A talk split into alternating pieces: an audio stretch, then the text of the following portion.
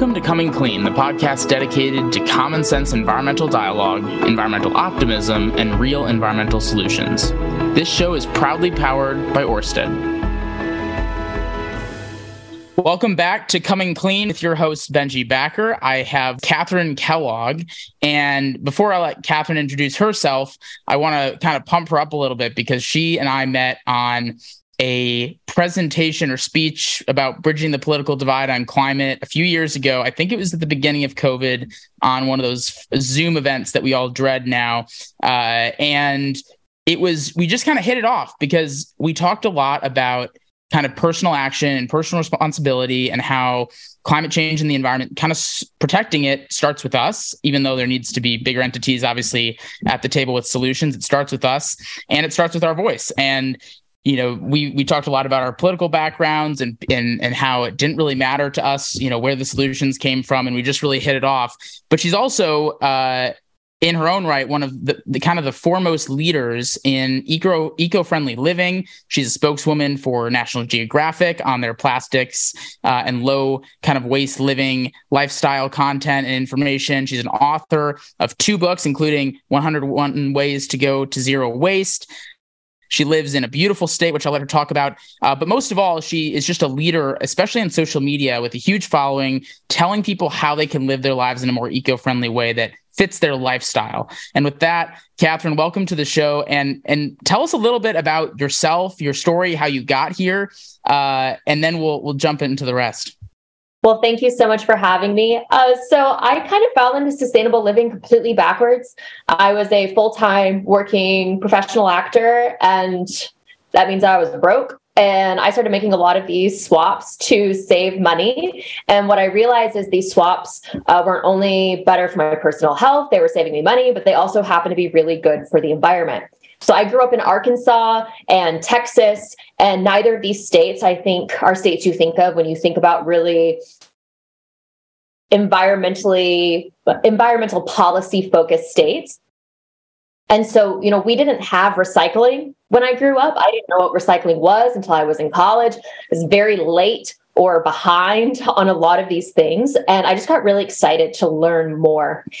And I think a lot of my content comes from the place of discovering and learning. And I'm not out here trying to say that I'm perfect by any stretch of the imagination, but I just got excited by learning new things and I think a lot of people really resonated with that message because so much of the environmental movement at the time, at least, felt very preachy.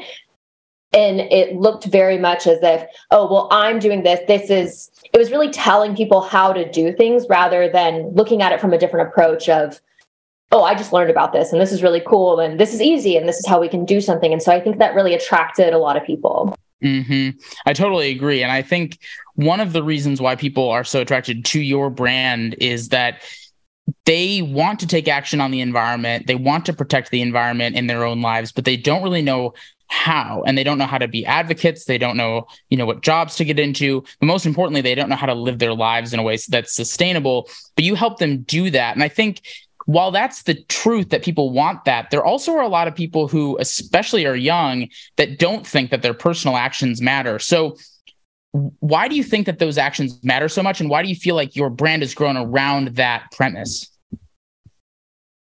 Use my trash. It, one of the main things was you know that saving money aspect for me. But one of the things i really like about starting with your trash can or what you throw away is it's one of those things that's really really tangible. You can't go outside and see or grab or touch or feel a greenhouse gas emission right, right. but you can hold a plastic water bottle. Mm-hmm. and you can hold whatever you're throwing away and it's something that you can see and feel has an immediate impact.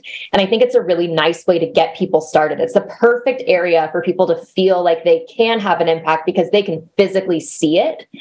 And then you can bridge that gap, I think, into a broader conversation about how we can reduce emissions or how we can become more politically active and how we can become more engaged. Because it shouldn't rely on us being perfectly zero waste and completely reducing our trash to zero, but it's how can we start with these small changes so they translate into it becoming easier for make for us to make larger changes. Mm-hmm. And one of the things that I really like about what you talk about is how you know personal actions alone aren't going to solve the problem but they add up to a significant benefit to to the world and they really start the conversation. It kind of is the start of that snowball. Can you talk a little bit more about why you feel like that's an important step in the process and that people who just skip to kind of the big action should pay attention to some of these kind of more hyper local or even personal decisions yeah, I mean, I think all action is great. Jumping to large action is also wonderful. But I do think that taking personal action and personal responsibility is sometimes easier, or at least it feels easier to me. And I think we need everyone doing everything. So if your immediate thing is to jump out there and start writing emails to companies and starting writing emails to politicians and having meetings with them, I think that's fantastic as well as how can you bring these changes into your own home. Uh, because when we do look at the big four places we can have impact, that's your home and your environment, that's your trash, that's your transportation, and that's what you put on your plate. And no one has to be perfect at those things, but we can definitely all make small changes in those areas to reduce the amount of resources that we consume. Yeah, actually, can you repeat that one more time? The the different ways that you can personally do it. You talked about putting food on your plate. What say that again because I think that that's a really important thing that you just hit on. So you have your own home and your own environment. So this mm-hmm. would be where's your energy coming from? How can you reduce your energy consumption? How can you reduce your power? How can you conserve water? How can you make your home more efficient, your living environment more efficient? The second one is transportation. How mm-hmm. often are you flying? How often are you driving? How can you reduce your transportation emission. For me, I walk a lot, I bike a lot of places. It's a great way for me to reduce my footprint. I'm going to New York this week. I'm taking the bus. I go to Boston often. I take the train. I'm trying to reduce my travel emissions. Third thing is trash and recycling. How can you reduce your single use packaging? How can you reduce your consumption, what you buy, what you bring into your house? And then number four is what you put on your plate. And can you reduce the amount of animal products you consume? I don't tell anyone to go vegan, uh, but I do think that currently the average person in the US consumes about three quarters of a pound to a pound of meat a day, which isn't very sustainable. It's not super great for our health. I mean, I think the one thing that all nutritionists agree on is that we could eat more fruits and vegetables in the United States. So, how can we add more of those to our plate? How can we add more good fiber for our gut? And how can we be kinder to the planet as we do that? What I like about that too is that it's not about perfection and, and, saying you have to go vegan, you have to bike, you have to do these things. What you're saying is that it's just an improvement on where we currently are. And I think that is so much more realistic. I, I think to New Year's resolutions or, or like other things in our lives where we're saying we want to be better. And sometimes it's it's these big changes that scare us away from actually doing it. You know, oh, I want to look like this, but it would take a really long time and I can't do that overnight. And I think that also applies to environmentalism and sustainability. People in their day to day lives think, well, you know, I'm not going to go completely vegan, so then I'm just not going to do anything. And it's, you know, if you're going to cut down your meat consumption 20 to 30% over the course of a few years, that does make a huge difference. And just like a car that's 20 to 30% more efficient makes a big difference than the car that wasn't that 20 to 30% more efficient. So I like the steps in the right direction rather than the perfection that I think is kind of the stereotype of where the environmental movement goes. And I guess on that note, you know, when it comes to personal action, the stereotype is plastic water bottles, recycling, etc. What are some of the out of the box or underused examples of ways that people can be sustainable in their day-to-day lives that you wish got more attention that got the attention of the plastic water bottle example uh, but just doesn't yet so I'd love to tell you about my 330 rules, which is 30 days to wait to make a purchase. You can buy anything you want, anything you want, anything you see. I don't care what it is, anything you want, you can buy it if you wait 30 days. Mm. And you're not allowed to write it down. You have to see it and you go, okay, I really like that. I'm going to come back for that in 30 days. And I'm going to tell you right now, you're not going to be thinking about it 30 days later. And if you are, it means it's truly something that is going to add value to your life. It's truly something that you actually want. So wait 30 days, buy anything you want. And you will be shocked by how little you wind up going back for because you just don't remember. And if you don't remember, you probably didn't need it. Mm. The second 30 rule is if it's under a 30 minute walk or under a 30 minute bike, take your bike, take a walk. You'll get in some really good exercise. And it's a great way for you to reduce your driving. Mm. Third 30 minute rule is spend 30 minutes a month engaging in some type of action that is larger than yourself, whether that's volunteering, joining a group, going to a group meeting, uh, or writing your local legislator? How can you spend 30 minutes creating and taking an action outside of yourself? And I think if you can do those three things, you're going to really, really be able to reduce your emissions. It's not going to take that much time out of your life. And in fact, I would say that most of these things are probably going to make you feel a lot better because you're going to be less cluttered, you're going to be a little bit more active, and you're going to feel really good about the action that you're creating in your own community. I love that because it's also very oriented to think, you know, 30 minutes of a day throughout the course of a month that you could be doing something like that. 30 minutes of a walk instead of a drive, 30, you know, 30 days to wait to buy something that you don't necessarily need. Those are all very actionable things, but you're right, they make a huge impact. And I, you know, I, I'm the culprit of this too. I think, you know, we live in a very consumer first culture where you know we want something we can get it. In in the days of amazon kind of growing into our lives where we can get anything literally anytime we want and we can even choose the delivery window it just makes us feel like that is okay. And it is when you actually need the thing. Uh, it actually is very nice to have that accessibility but a lot of times we're doing we're making so many purchases and we're making so many decisions that we don't need to and we don't even think about it. And having that consciousness isn't a burden on your life. You know walking that you know 25 minute uh, instead of driving for 10 minutes isn't a burden. And, and and same with you know volunteering for something bigger than yourself 30 minutes a month. I just love those ideas and hadn't actually heard of them. And i think it's just a really good example of kind of the approach that you take uh, because it it truly is one of those things that's far more in reach than you than a lot of us perceive the environmental movement to be that comes across as very out of reach. Uh, and one of the reasons that comes out of comes across as out of reach is because we are seen as needing to have these global solutions these you know these international solutions and in fact we're often told that by media and the scientists i guess at a high level i'd love to hear your thoughts on what you think the role of individuals, the government, businesses are not not at like the solutions level where you're discussing all the solutions, but what where do you feel like the balance could be struck? And how do you feel like because of personal action and, and the way that you've seen that scale through your followers, what what role does that play compared to the business and, and, and government angle? This is a very large question, and I yeah. hope I have a good answer for it. so if you had the right if we all had the right answer on this we would have solved these issues by now so it's uh we don't have high expectations from uh, solving the whole world's problems but i think you've got a good understanding of the balance that we can strike yes so i mean my answer to the original question i think which is you know how do, how do all how do I feel about all of these things coming into play? Governments, people, businesses. My answer is just yes and yes mm. and yes and let's keep going. So I think it is going to take everyone and everything. I believe it's Katharine Hayhoe, who's one of my personal heroes, who says there's no silver bullet, but we got a lot of buckshot. And so it's all about, you know, all of these things moving in tandem. And so something I think is really interesting is how much we've just seen in the last seven to 10 years of recognition from companies and from the government and how this has become a much bigger issue and I think that's because of people demanding change, creating change, and saying, here are my lifestyle actions that I'm doing. And why I'm doing this is because I want the market to know that there is demand. So then the supply can change um, and these new and better alternatives can be offered. And that's what I think the main goal is with individual action.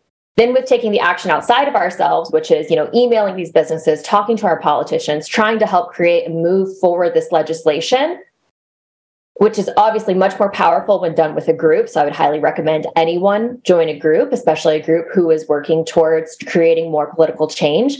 Adding your voice in so our politicians know that there is demand and that people are wanting these things to be changed. That's that's a really great answer. I think that the way that you strike the balance there around the demand is is really what it comes down to because if consumers are demanding it voters are demanding it uh, employees of of companies are demanding it uh, and if politicians are demanding it if all those different entities and individuals are, are demanding it from each other then it accelerates so much more and i and i totally agree with this idea of how much progress we've made is because we've been taking so many shots at the problem and some of them work some of them stick some of them don't and if we had the perfect silver bullet solution, we would have done it by now. And and and there really just isn't one. Uh, but that means that you're going to have to try a lot of things. And the yes and approach and being okay with having the result of your attempt end up in a no. No, this didn't work, or no, this wasn't impactful. But as you've seen personally, the vast majority of the time, the progress does get made. And you know, having something advocacy wise or consumer wise work seven or eight times out of 10 is a lot of progress being made. And I think we focus too much on being scared of those two or three times where maybe that action wouldn't work. And then we just shy away from the problem altogether because it seems so burdensome, but it's all just about those first steps. So, one of the first steps that people often take is being active on social media. We're in an era where social media activism is kind of at an all-time high. Instagram graphics and you know you think back i think back to the the black lives matter protests and and and pretty much every social issue and basically any political issue since then has been on everyone's instagram story. There's also been a lot of critique of that saying that that doesn't make that big of an impact. But for a lot of people that's their first step. You're invested so heavily in a lot of a lot of arenas it's not just social media but you put a lot of time into social media and I have seen your efforts work in terms of making an impact in people's lives. Where do you feel like social media activism plays a role in this? And what can people do to make that activism actually have an impact? Great question. I actually did a whole guest lecture at UC Berkeley on this. And one of my questions that I asked to the class, I said, How many of you have posted about these issues on your social media? Almost every single hand in the room went up. I said, mm-hmm. How many have had a conversation in the last month in real life about these issues? About four hands stayed up. So I think what's really important is I I mean, obviously, I think social media is really, really important because it's a great way to stir up discussions about these topics, but then how can you take that and use that as your social proof of, yes, I'm talking about this. Yes, this is something I care about, but how can you create those conversations in your real life? And one of my favorite, favorite things about last year is one of my friends. So this was uh, a show that I did. It was a castmate, a fellow castmate. Um, he's vegan, and he would make the most amazing recipes and bring them to the cast parties. And I asked him, I said, "Do you want to co-host a vegan supper club?" And so it was a supper club where we invite tons of people, uh, all in the acting space, over for dinner, and the recipes are available so people can have a great time, eat fun vegan food, try new recipes, take them home, incorporate them into their life. Mm. It was such a fun way to spend time with our friends and to create these really impactful, fun memories. And so many people started incorporating more plant based dishes into their diet. So you can do these things in a very fun, non preachy way. And I think that's what everyone is scared of. They're terrified of feeling like they're preaching to someone. Mm-hmm. You don't have to preach to someone. You can have an intimate conversation one on one with your family, with uh, your friends, or you can create an event uh, and do something fun together. So maybe you take your mom on a low waste grocery shopping trip, or you create a new plant-based recipe with your dad or you take your friends out and go to a vegan supper club or you tell all of them multiple times in the discord server that voting is coming up and you make sure every single one of them vote right so there's all sorts of fun ways that you can get people involved in doing things and I love the the interpersonal communication. It's it's it's not as easy as just posting in your Instagram story something and thinking that that alone is going to make the impact. It is it is a step that people can take, but it's about at the at the core of why that would work, right? Is because someone would see that and that could change their minds. What who's to say that that same approach shouldn't be used in our interpersonal communication that that actually having conversation directly about things in a non-preachy way is how you can move the ball forward. And I think back, it, it, this isn't as uh, engaging as you know going on a a, a vegan uh, kind of grocery trip with, with your mom because I think that's like a, a great example of something that's really fun to do. My parents and and sisters growing up were vegetarian and and or vegan, and it wasn't necessarily for environmental reasons uh, first and foremost, but it was part of it. I was not, and I'm, I'm still not, but I growing up around that, I was much more open to it because I saw that it doesn't hurt someone's life or, or it's not a negative in their lives to be eating that way. And I got exposed to so many different foods and, you know, cuisines even that I had never been I would have never had my eyes open to. And it's because of that interpersonal connection that I had with the topic. They never told me that I needed to be that certain way. They never acted like I was bad for not being that way, but I was exposed to a different thought process that I otherwise would not have been. And now I am more than happy to go to vegan restaurants. I'm more than happy to eat some of the cuisines that don't have very much meat. And, and in fact, I, I really like it. And I think that there's a lot of good to it that, that a lot of people don't understand because they're not exposed to it firsthand. If you have relationships where you can talk about these things or have fun experiences that open people's minds, that really can go a long way. And I think that that interconnectedness between individuals on this topic is a lot of times what's missing, especially from the social media content, because a graphic alone doesn't have that connectedness that these sorts of examples do. So, how would somebody who has never participated in this sort of eco friendly living lifestyle, who might think because they haven't been exposed to it that it's not accessible, it's not affordable, it's not something that is easy to do in their day-to-day lives. How would they how, what would you say to them to to help them take that first step and why should they take that first step when they're doing just fine as they are right now? Not to add another negative to that list, but also I think it's really paralyzing with how many things they could do, right? Mm. Because there are hundreds, probably thousands of ways that you can live right. a bit more of an eco friendly life in your day to day. And so it is really overwhelming to say, okay, where do I start? Which one's best? What's the hierarchy? How do I know what to do? It becomes very, very overwhelming. And in fact, the last tip, not to spoil the end of the book, in my book, 101 Ways to Go Zero Waste, is literally pick something. Pick three things. That's your goal. Just pick three things. Forget everything else. You just read 101 things to do. Forget 98 of them. That's the right math. 98 of them. Forget 98 and focus on three. And that's how I really, really like to recommend it to people. Start with three things. But if you really want to get into uh, even more of a, a task, if you just need one task, my first task would be to perform a trash audit. That's where I mm. recommend people start. Track your trash for a week. You can do this with a clipboard, or you can just go into your trash bag right now, sort through it all, and say, okay, well, I threw out four cartons of soy milk. I could buy a larger carton of soy, soy milk. Mm-hmm. I could look into making my own soy milk. Um, or maybe it's, you know, almond milk. And almond milk is very easy to make. You know, you only need a third of a cup of almonds and four cups of water. You blend it. Congratulations. It's, you know, how can you make a really impactful change? Maybe it's paper towels. You have a ton of paper towels how can you swap those out for cloth towels, uh, which is a much easier swap than people give it credit for? Composting, typically 50% of your what you throw away is organic matter that could otherwise be composted. So maybe you start a compost bin. Boom, you've mm. cut your trash by 80% and you've made three changes. So mm. if you mm. still feel overwhelmed with what those three changes might be, I highly recommend a trash audit.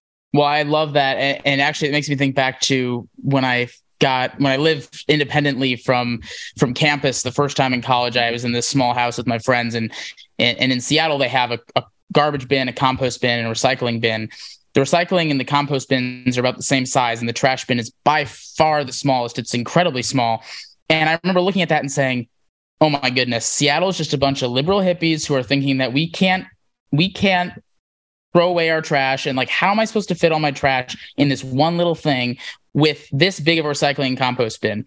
And then I started actually just sorting it like they want you to do in Seattle. And I was like, wow, there is so little actual trash that we throw away. And most of it's wrapping, which is not very large, right? And obviously that has its own issues, but it's not very large in terms of volume.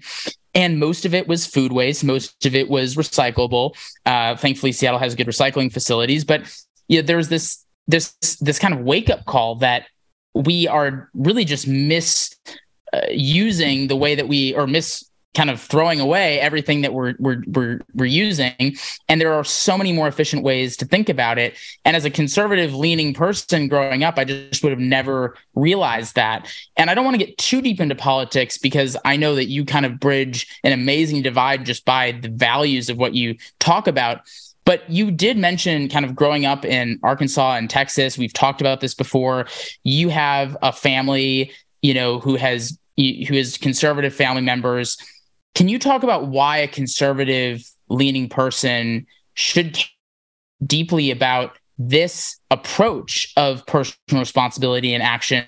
And maybe there's an example of a time with your family or friends where it's woken up you know their willingness to engage on this is that something that you've seen and if so how can other conservative leaning people who haven't been engaged engage with this sort of approach Absolutely. No, I think this is a great question. Yes. I mean, I have a very conservative family. I have family who works in the oil industry. So, you know, Thanksgiving dinners, so fun. uh, uh, but I really want to use the example of my dad. So I, uh, and I, I love all of my family members. I mean, we all get along really, really well. Uh, but I think something that's really interesting is his big passion is the ocean. He loves the ocean. He loves sailing. He actually lives on a boat. Uh, he loves the water and he talks about all of the plastic that he sees in the water and how it directly impacts something that he loves. Mm. I, and I, you know, this winter, right? If you have family members who love skiing, right? There are the, the, the ski resorts or the places where you go skiing in Europe that are closing down because there's not enough snow, right? So it's how are these things impacting what someone truly cares about. And so my dad is super conscious about plastic waste because he sees it. And, you know, he lives in a really small boat, so he can't buy a bunch of stuff. So he's very conscious about, you know, what he buys and what he brings on board. He has solar panels on his boat because it's just so much more efficient for him to run that way. And so it's really amazing to see all of these changes. And even though we don't see eye to eye politically, you know, mm-hmm. there are so many issues that we do agree on because I think the core of us you know, the core of our beliefs often align. It's just we don't agree on the solutions, right? And so, you know, we want clean air, we want mm-hmm. clean drinking water, uh, we want better equality and access for human beings. And it's right. how, how, can we achieve these things? And so I think it's really important that we talk about what our core beliefs are and how those align. Um, and while we might disagree on the solutions, you know, we agree on what our major goals are. Well, I think that is at the core of what's been missing from this conversation is that people do have the same values when it comes to the outcome that they want for the environment. One of the ways that I've really liked how you've bridged it, and I think a lot of it was just unintentional from you just leading from the front and just doing your thing, is that a lot of conservative leaning people love the personal action approach that you've taken because it speaks to that individual responsibility and personal responsibility that a lot of conservatives believe in. When I first had that event with you a few years ago, when I f- followed you on Instagram, I remember seeing some of my most conservative friends and political people that I know follow you and liking and engaging with your content because to them it was an accessible way to engage on this topic without getting involved with the policies that they might not support, but in a way of living and and kind of being the example, which is something that a lot of conservative, true conservative people believe. And it, it, seems like your family might be the same way. But a lot of the times it's on something tangible to them, right? It's the oceans. It's something that it could be the food that they eat, or it could be their local park, but it's something that they can see and feel. And that's something you tap into with everything that you do. But one of the differences in approach outside of that that you also take is you lead with most of the time incredible positivity. And the environmental space is oftentimes crowded with negativity and and really hard conversations that oftentimes get more attention because they're so negative and so I don't want to say alarmist in a negative way, but they are alarming or they're they are alarmist. And you you lead with the positive stories, with the positive examples, and not just with your personal examples of, of how to be more eco-friendly, but also policy wise, you provide updates on good things that have happened around the world. Can you talk about why you lead with positivity in a world where, in fact, it's not rewarded on social media to kind of engage in that sort of behavior, and why that sort of approach on the environment is so important for especially these kind of younger climate activists to start thinking about leading on as well? Yeah, absolutely. So, what's really interesting is I started this series called Good News Friday, and I started it in 2018 or 2019. I, I can't remember exactly which year, but at the time, no one was doing it. It was, and it was very controversial to be mm-hmm. highlighting mm. good news. And I do want to draw a really large distinction between toxic positivity and then right. maintaining optimism. And I got so much negative feedback when I started this. I got a lot of good feedback, but I also got a lot of negative feedback because people were saying, oh, if you celebrate this, people are going to get comfortable. They're going to get too comfortable with the wins and they are going to stop. Mm. And so I know that there are some people who are fueled by fear, who are fueled by being scared, but I'm not one of them. I am mm. paralyzed by my fear. I am mm. scared and I don't want to feel hopeless. I want to feel like my actions matter and seeing people take action and have that action produce a positive result, even if it's not a perfect result, gives me hope that I too can be one of those people who's creating change in their corner of the world. One of my absolute favorite things every year is the Environmental Goldman Prize, um, this award which highlights activists in each continent, well, each you know livable continent, uh, and gives them an award for the work that they have done. And it is incredible. If you want to go just feel fantastic and read some really great stories of, of, of these people who have created amazing change in their community, and most of them are just regular people. They're just people who are out there thinking, wow, that's a problem. I wish I could do something about that. And then they do it. And it is incredible. And so that's what I think for me, it was mostly about how I could make myself feel better. And I was hoping that if this made me feel better, maybe would make someone else feel better too. Well, that is so inspiring, and and for the record, I I do th- I do remember you being the first one I saw doing those things uh, on social media, and I I think that that's also the power, right? Is that you want more people to, and what I really appreciate about you too is that a lot of the things that you do probably can and will be copied, but that's why you do it because you know that that's going to snowball. They're going to have that you might not ever be able to reach, just like you do and and they're following you because you have such amazing ideas that can can be replicated. And and that's where the personal action comes in right? Like if you are an entrepreneur that comes up with a really interesting and and potentially uh, impactful technology for the climate crisis then maybe someone else will see that and copy it and try to do a similar thing in a different way and it's all pushing in the same direction. And what i really like about the personal action being in a positive way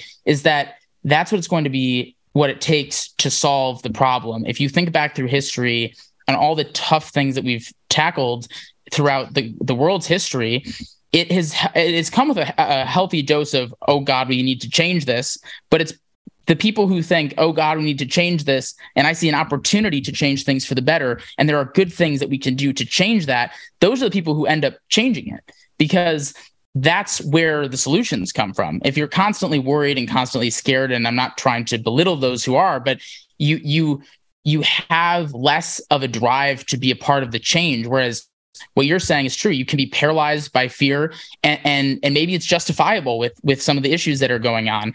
But to solve the problem, you need hope and you need to have a vision for the future that is positive and to highlight those people and those stories that are going to do that that, that same thing uh, in in the essence of the short amount of time that we have, because we talk about this for hours, uh, I want to get to a few kind of rapid fire questions that I've kind of always wanted to ask you. And the first one is out of all of the sustainable you know ways that you live your life on a day-to-day basis what is your one or two favorite products that you use that people should know about Okay, so my absolute favorite low waste swap of all time that I think everyone should have because it'll make their lives so much better is a bidet attachment for their toilet.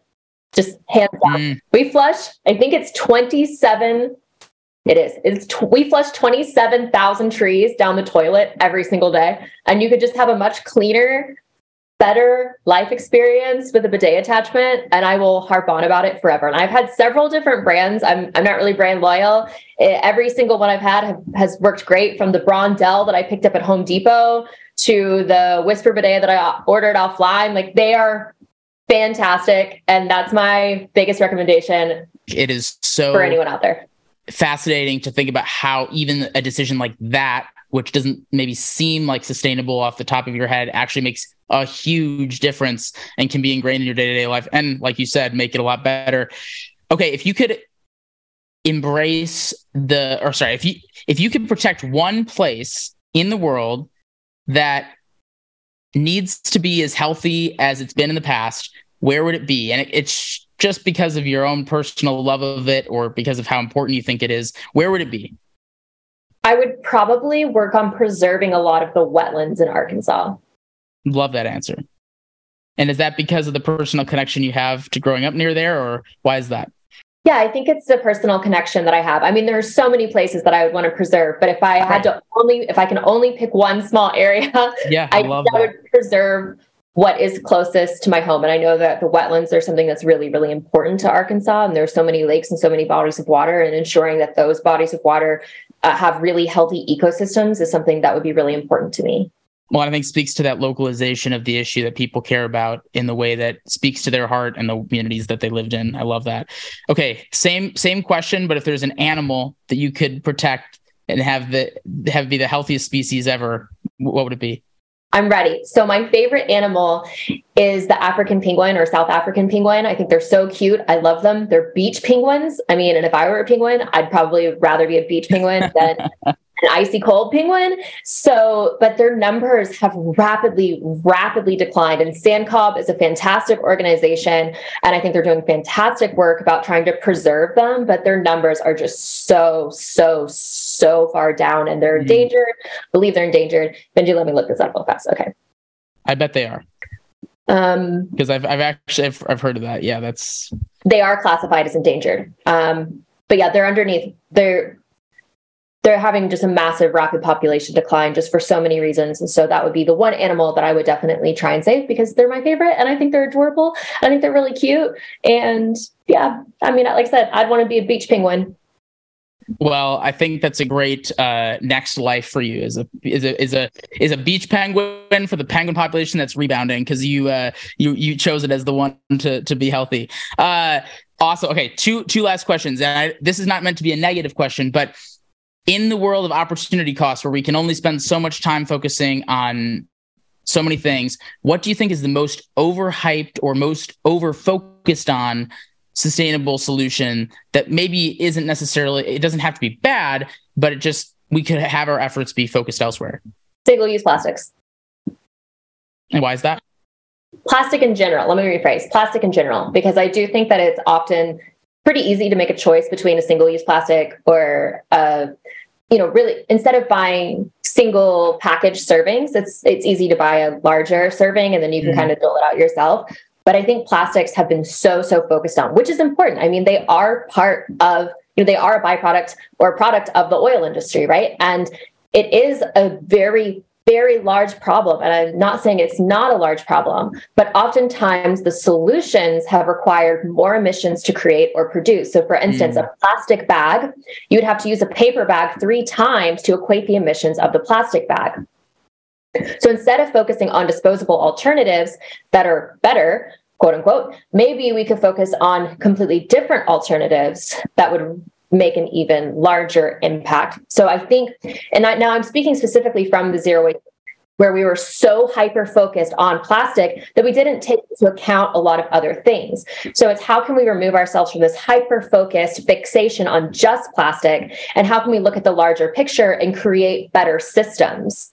And how can we go about things in a better way by taking more into account? So I think that's just coming from very, very personal experience. Obviously, I think single use plastic is a problem, but is it the biggest problem we're facing? I don't think so. Sure. And it's almost a reframing of how we solve it rather than the way of just because we're not using a plastic bag, automatically things are better. It's not that simple.